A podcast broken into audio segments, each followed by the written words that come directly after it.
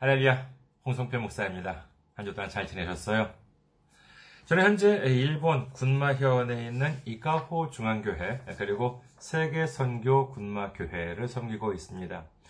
어, 교회 홈페이지 알려드리겠습니다. 먼저 이카호 중앙교회는 어, 이카호.기린.kr 이카호.기린 kirin.kr이 되겠습니다. 아, 그리고 세계선교 군마교회는요, 군마현 이세사키시에 있습니다. 그래서 이세사키.기린.kr, 이세사키.기린.kr입니다. 이곳으로 오시면 어, 저희 교회에 대한 안내 말씀, 그리고 주일 설교 말씀을 들으실 수가 있습니다. 그리고 주일 설교 말씀은 동영상 사이트 유튜브를 통해서 시청하실 수가 있으시고, 그리고 팟캐스트와 팟빵을 통해서도 음성으로 들으실 수가 있습니다. 그리고 저희 교회 홈페이지에 오시면은요, 매주 전해드리는 설교 말씀을 텍스트, 텍스트로도 본문을 보실 수가 있습니다. 여러분들의 참고가 되셨으면 합니다. 다음으로 저는 현재 그리스도 사랑, 이웃 사랑, 기린 선교회를 섬기고 있습니다.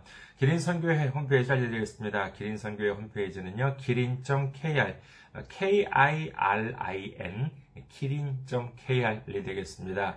여러분들의 많은 방문, 그리고 우리, 저희 그 선교회를 위해서 많은 기도를 바랍니다. 그리고 저희 교회, 저희 선교회 메일 주소 알려드리겠습니다. 저희 선교회 메일 주소는요, 기린미션 골뱅이 gmail.com, 기린미션 골뱅이 gmail.com입니다. 이것으로 메일을 보내주시면 제가 언제든지 직접 받아볼 수가 있습니다. 다음으로 지난주에 또 귀하게 선교 후원으로 선교해주신 분들이 계십니다.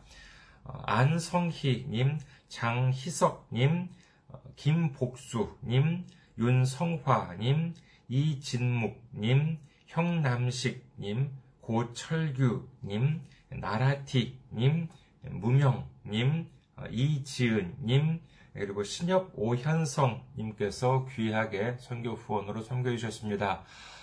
정말 얼마나 감사한지 모릅니다. 얼마나 큰 힘이 되는지 모르겠습니다. 예수님의 놀라운 축복과 넘치는 은혜가 함께 하시기를 주님의 이름으로 축원드립니다.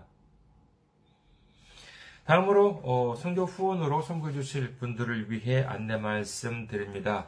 어, 먼저 한국에 있는 은행이죠. 어, KB 국민은행입니다. 계좌번호는요 079-21-0736-251입니다. KB 국민은행 계좌번호는 079-21-0736-251가 되겠습니다. 그리고 일본에 있는 은행도 알려드리겠습니다. 일본에 있는 은행은요, 먼저 군마은행입니다. 저희 교회가 있는 지역은행이에요. 지점번호는 190, 계좌번호는 1992256입니다. 군마은행 지점번호는 190, 계좌번호는 1992256이 되겠고요. 그리고 명의는 혼손피루라고 되어 있습니다.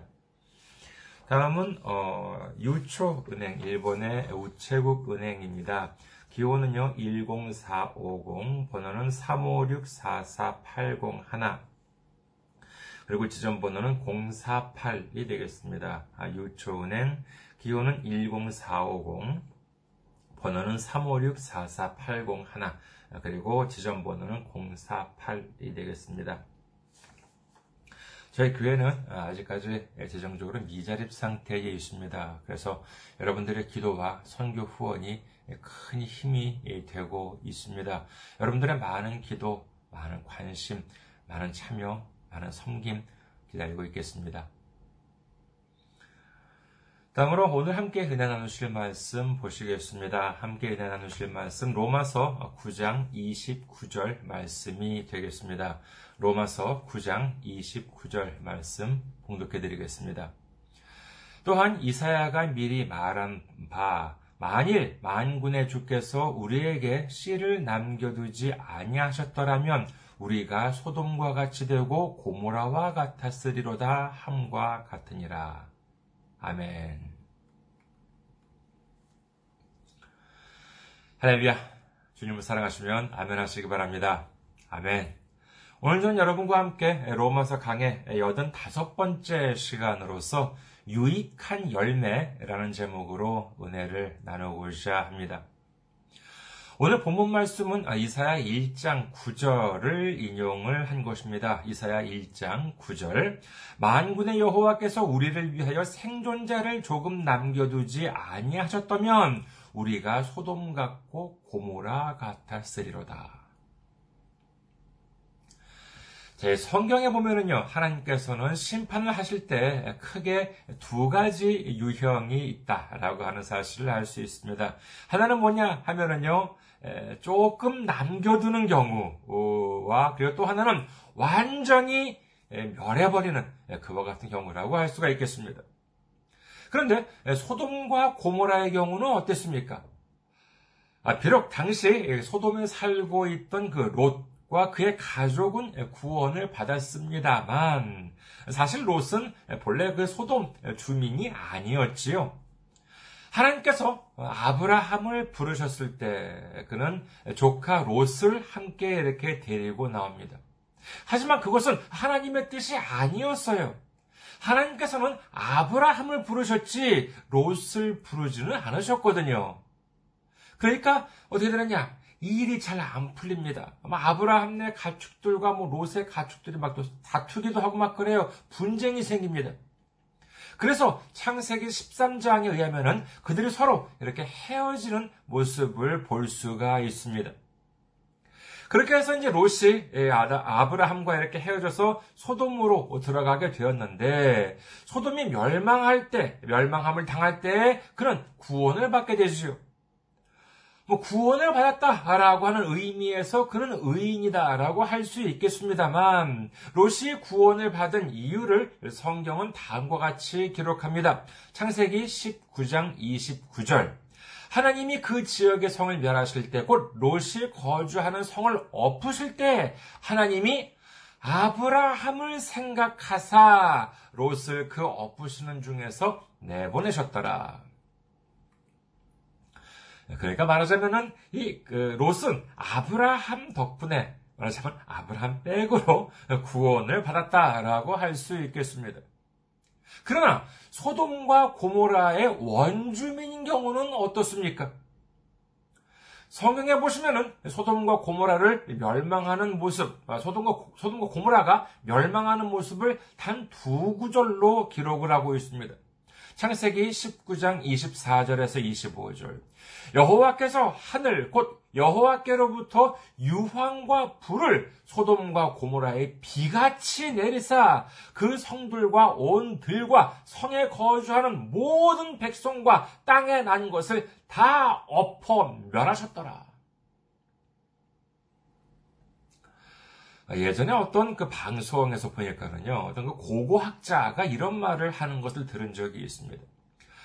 그 소돔과 고모라가 있었을 것으로 추정이 되는 곳, 추정이 되는 곳을 보면은요, 어, 지금은 그들이 이루어 놓았던 그 어떠한 흔적도 남아있지 않다고 해요. 정말 영상을 보니까요, 그냥 아무것도 없는 허허 벌판이에요. 그런데 놀라운 것은 그 지역 땅바닥에 보면은요, 아직도 유황 성분이 발견이 된다는 것입니다. 보통 이렇게 유황 성분이 이렇게 그 어, 표면에서 지면에서 이렇게 발견되는 지역 뭐 그런 데는 뭐 이렇게 뭐 드물지 않다고 해요. 뭐 유황이 발견될 수도 있겠지요. 그런데 그 땅 표면에서 발견이 되는 유황이들이 발견이 되는 곳을 보면은 그 땅 깊은 곳에도 역시 유황이 나와야 하는데 근데 거기는요 그 소돔과 고모라가 있었던 것으로 추정이 되는 거기는 표면에는 유황 성분이 있는데 정작 땅 밑에는 유황 성분이 없다는 거예요. 그러니까 땅 밑에는 아무리 없는데도 유황 성분이 없는데도 불구하고 그 표면에만 있다는 것이지요. 이는 대단히 부자연스러운 일이다라고 합니다. 그러니까 이는 무엇을 가리키냐 하면은 그 지역은 그 지질학적으로 본래 전혀 유황 성분이 없는 곳이었지만 소돔과 고모라가 멸망당할 때 하늘에서 유황과 불이 쏟아졌기 때문에 아직도 표면에만 유황 성분이 남아있다라고 한다는 것입니다. 참으로 놀랍기도 하고 그리고 무서운 일이지요. 그러나 그보다 앞서 성경이라고 하는 기, 기록은 거짓이나 과장이 없는 진정한 사실만을 기록한 책이다라고 하는 것을 다시 한번 확인할 수 있는 대목이라고 하겠습니다. 그와 같은 끔찍한 심판 속에서 살아남은 사람, 한 사람도 없었습니다.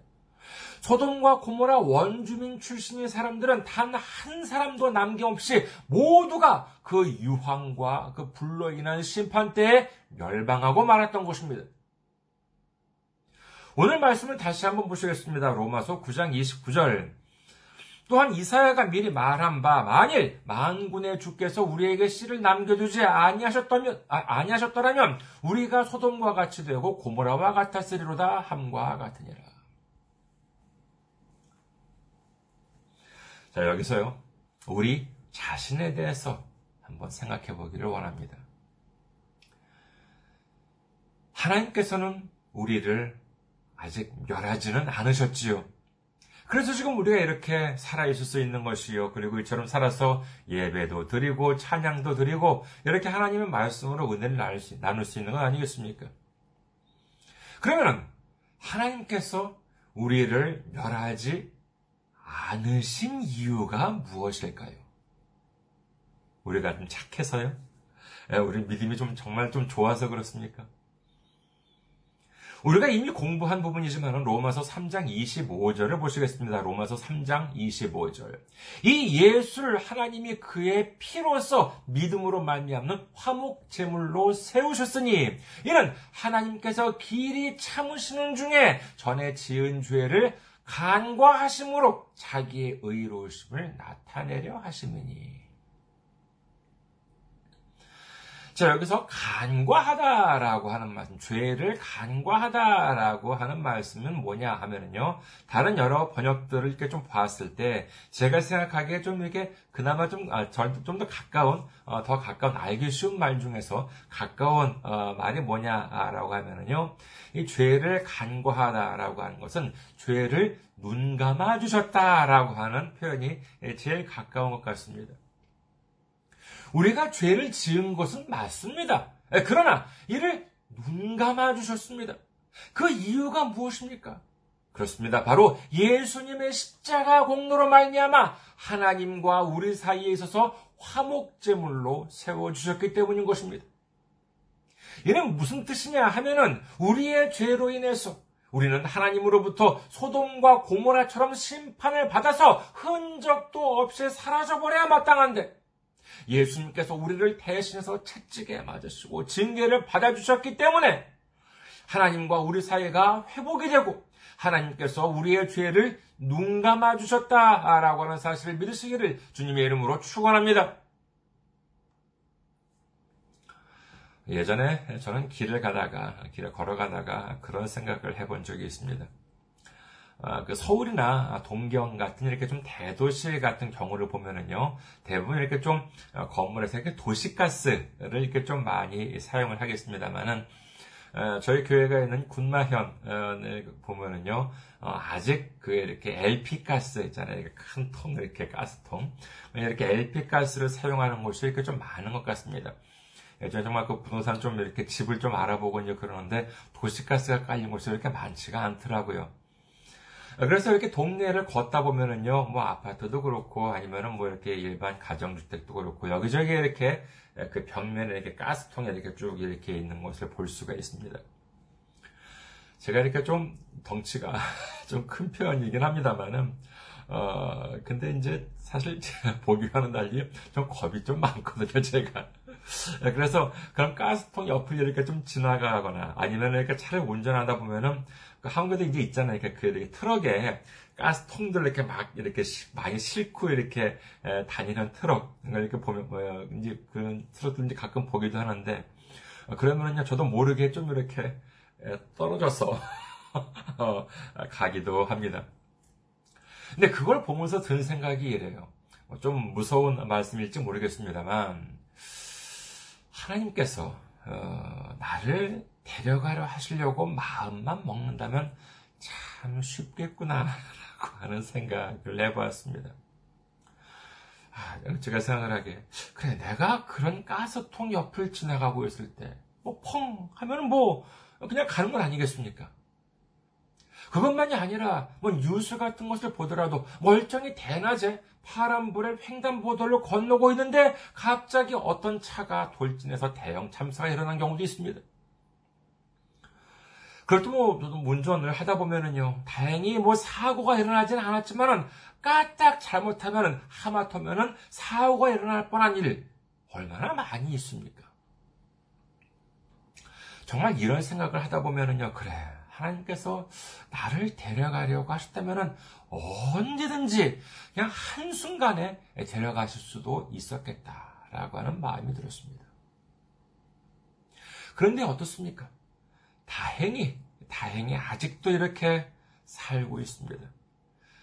자, 그렇다면 제가 먼저 간 사람보다 착해서요? 믿음이 좋아서요? 아, 그렇다고 뭐 또 오해하지 마십시오. 먼저 세상을 떠난 사람들이 벌을 받아서 저보다 먼저 갔다. 아, 그런 말씀이 절대로 아닙니다. 사람은 다 뭐 누구나 하나님께서 부르시면 가게 되어 있어요. 하지만 그럼에도 불구하고 적어도 어, 아 저는 이게 좀 아직 아, 나는 좀 아직 살아있다 라고 하는 것은 마치 사람들이 이 세상을 떠나는 것이 우연이 아니라 하나님의 뜻인 것처럼 우리가 아직도 이 세상에서 살아가고 있다라고 하는 사실도 단순한 우연이 아니라 분명히 하나님의 뜻이 숨어 있기 때문이다라고 하는 마음이 들었습니다.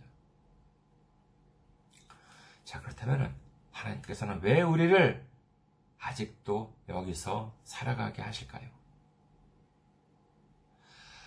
성경에 보시면은요, 하나님께서 심판을 내리시는 기준을 볼 수가 있습니다. 그게 뭐냐? 하면 바로 열매인 것이지요. 이사야 5장 2절에서 6절까지 말씀을 보시겠습니다. 조금 길지만 읽어드릴게요. 이사야 5장 2절에서 6절. 땅을 파서 돌을 제하고 급상품 포도나무를 심었도다. 그 중에 망대를 세웠고 또 그 안에 술틀을 팠도다. 좋은 포도 맺기를 바랐더니 들포도를 맺었도다. 예루살렘 주민과 유다 사람들아 구하노니 이제 나와 내 포도원 사이에서 사례를 판단하라. 내가 내 포도원을 위하여 행한 것 외에 무엇을 더 할 것이 있으랴? 내가 좋은 포도 맺기를 기다렸거늘 들포도를 맺으면 어찌 됨인고?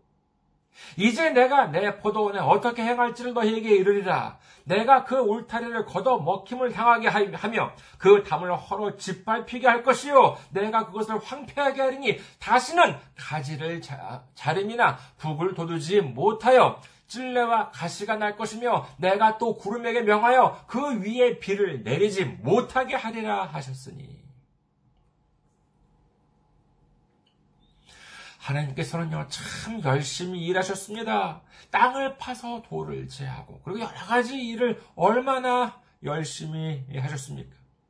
그리고 극상품 포도, 그냥 포도가 아니에요. 뭐, 뭐, 비싼 포도가 뭐, 뭐죠? 뭐, 거봉이든지 아니면 뭐, 샤인 머스켓 같은 포도가 이제 뭐, 고급 포도라고 이제 하나 본데, 근데 그런 포도보다도 훨씬 더 좋은 포도나무, 극상품, 최고로 좋은 포도나무를 심었다고 합니다.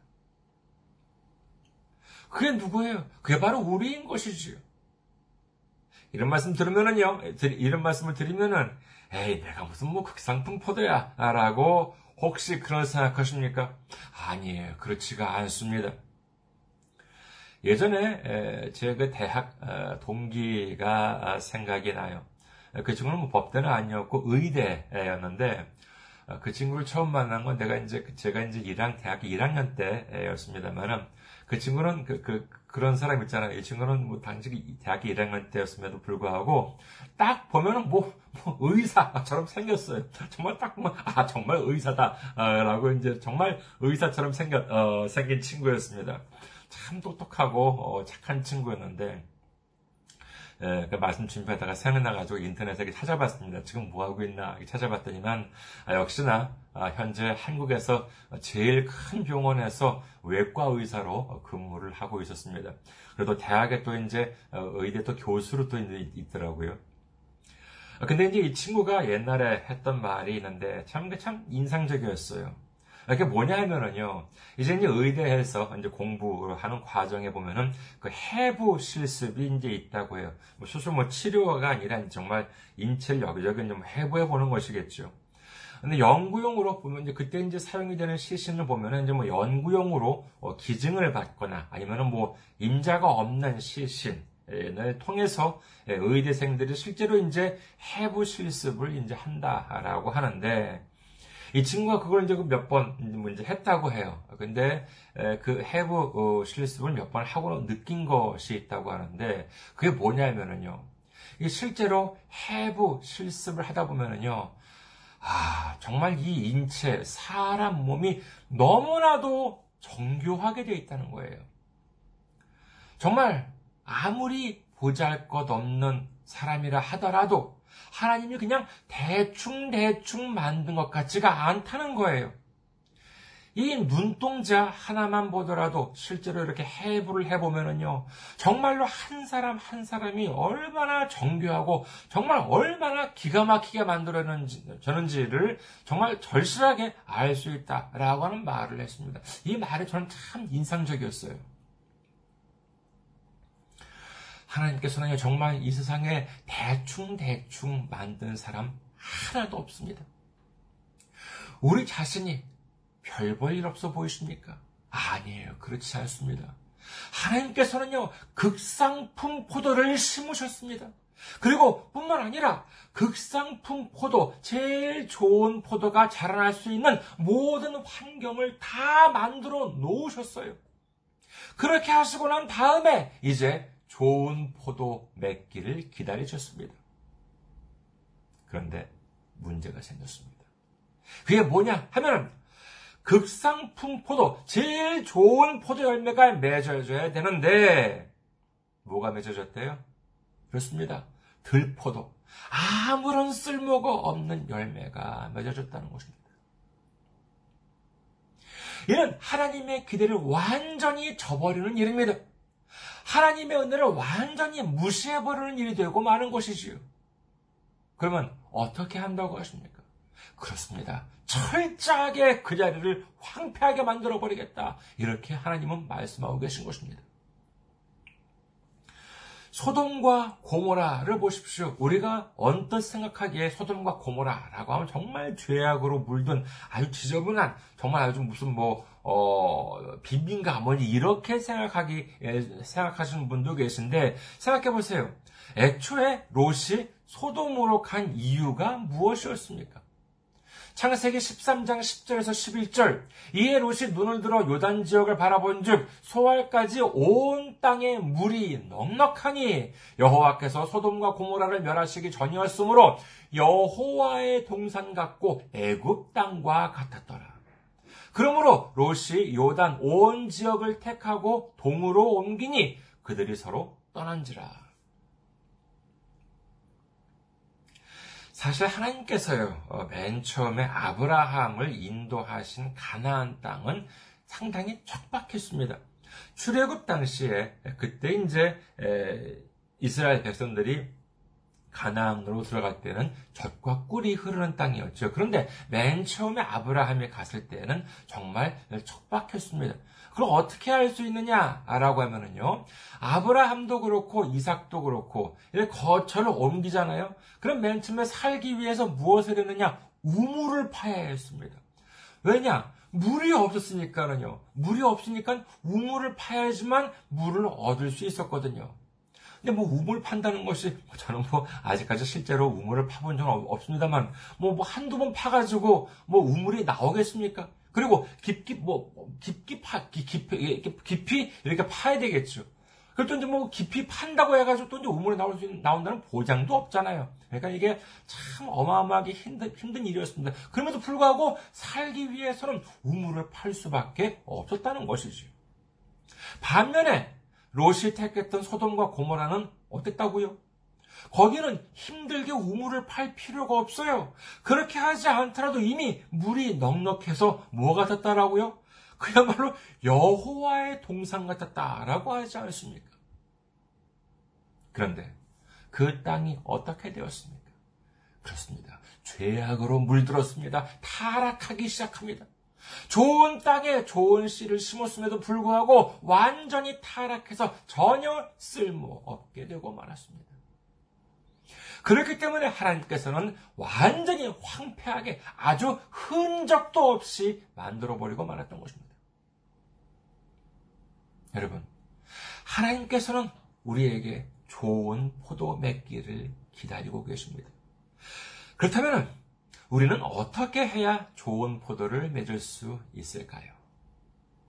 요한복음 15장에서 예수님께서는 다음과 같이 말씀하십니다. 요한복음 15장 4절에서 5절.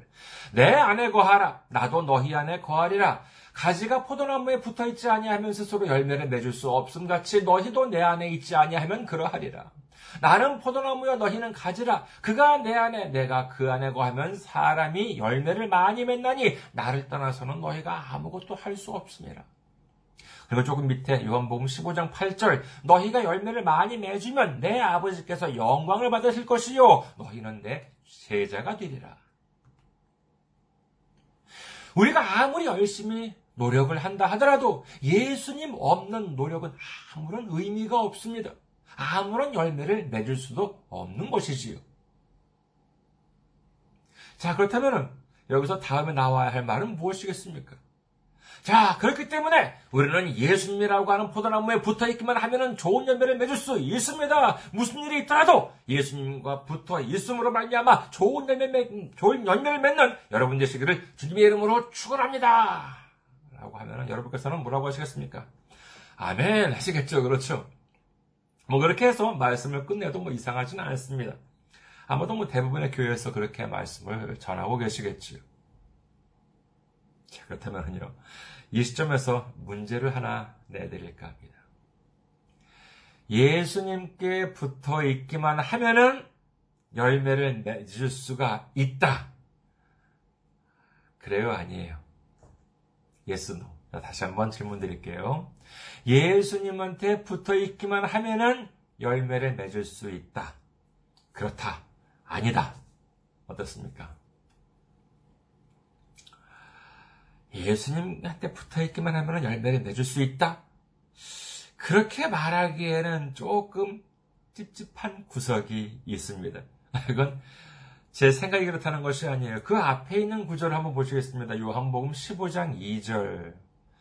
무릇 내게 붙어 있어 열매를 맺지 아니하는 가지는 아버지께서 그것을 제거해 버리시고 무릇 열매를 맺는 가지는 더 열매를 맺게 하려 하여 그것을 깨끗하게 하시느니라. 잠깐 이 앞부분 다시 한번 보실까요? 요한복음 15장 2절 앞부분. 무릇 내게 붙어 나라고 내게라고 하는 건 예수님을 말씀하시는 것이죠.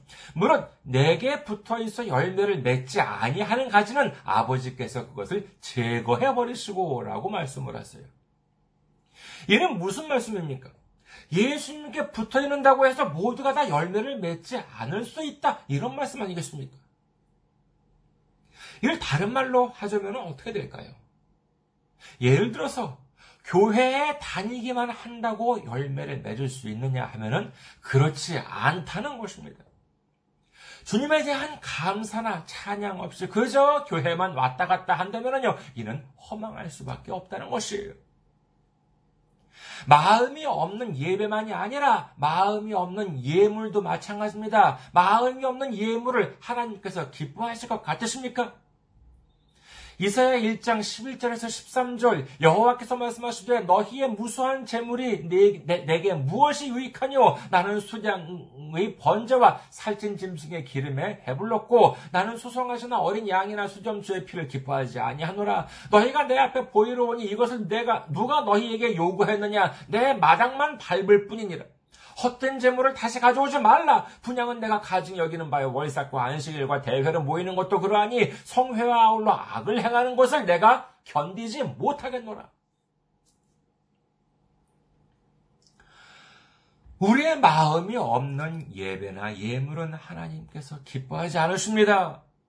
그런 예물은 가져오지도 말고 그런 예배는 드리지도 말라. 괜히 마당만 더럽힐 뿐이다. 이렇게 말씀하고 계신 것이에요.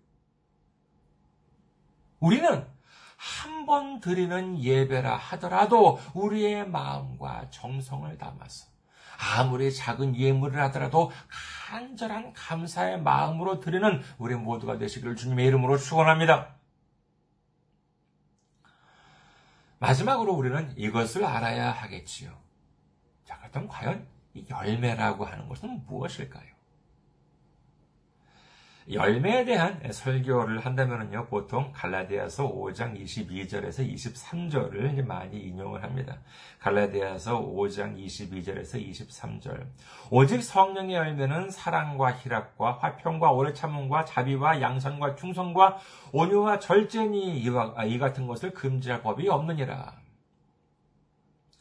이런 이른바 성령의 아홉 가지 열매라고 하지요. 어, 사랑과 희락과 화평과 오래 참음과 자비와 양선과 충성과 아, 온유와 절제 이렇게 이제 아홉 가지 열매라고 합니다만은 사실 이 아홉 가지 열매 금방 이렇게 한두 번 읽고 그냥 다닥다닥 외울 수가 어, 보통 좀 없지요. 그리고 또 이제 어, 뭐 다 외운다 하더라도 꼭 외우기만 하면은 열매를 맺는 삶을 살 수가 있는 것 또한 아니, 아닐 것입니다. 오늘은요, 좀 어렵게 하는 것이 아니라 좀 더 쉽게 생각해 보았으면 합니다. 자, 나무한테 있어서, 나무한테 있어서 이 열매란 무엇일까요? 기본적으로 열매를 먹으면 배가 부르지만은, 그러나 그 기본적으로 나무 자신이, 나무 자신이 배부르기 위해서 열매를 맺는 법은 없습니다. 그렇다면 누구를 위해서 열매를 맺느냐 하면은 그 열매를 따먹는 사람이나 다른 생물들을 배부르게 하기 위한 것이라고 할 수가 있겠지요. 우리에게 있어서 진정한 열매는 나를 위한 것이 아니라 하나님께 유익함을 주는 것이 열매요. 우리 이웃에게 유익함을 주는 것이 열매라, 열매다라고 할 수가 있겠습니다. 아무리 보기 좋은 열매라 하더라도 그것이 자기한테만 유익하고 하나님이나 이웃에게 유익하지 않는다면 이런 주님 안에서 값진 열매라고 할 수가 없습니다. 그러나 작은 유익이라 하더라도 그 마음에 주님께 순종하는 마음이 있고 그 유익함이 우리 주님께 유익하고 우리 이웃에게 유익하다면 그것이야말로 진정한 값진 열매다라고 하는 사실을 믿으시기를 주님의 이름으로 축원합니다. 이제 우리는 우리 스스로가 하나님께서 심으신 귀한 값진 극상품 포도나무다라고 하는 사실, 그리고 하나님께서 우리가 값진 열매를 맺도록 하기 위해서 베풀어 주신 그 은혜를 깨달음으로 말미암아 우리 주님께 유익하고 그리고 우리 이웃에게 유익한 진정으로 값진 극상품 포도 열매를 맺는 삶을 살아가는 우리 모두가 되시기를 주님의 이름으로 축원합니다. 감사합니다. 항상 승리하시고 건강한 모습으로 다음 주에 뵙겠습니다.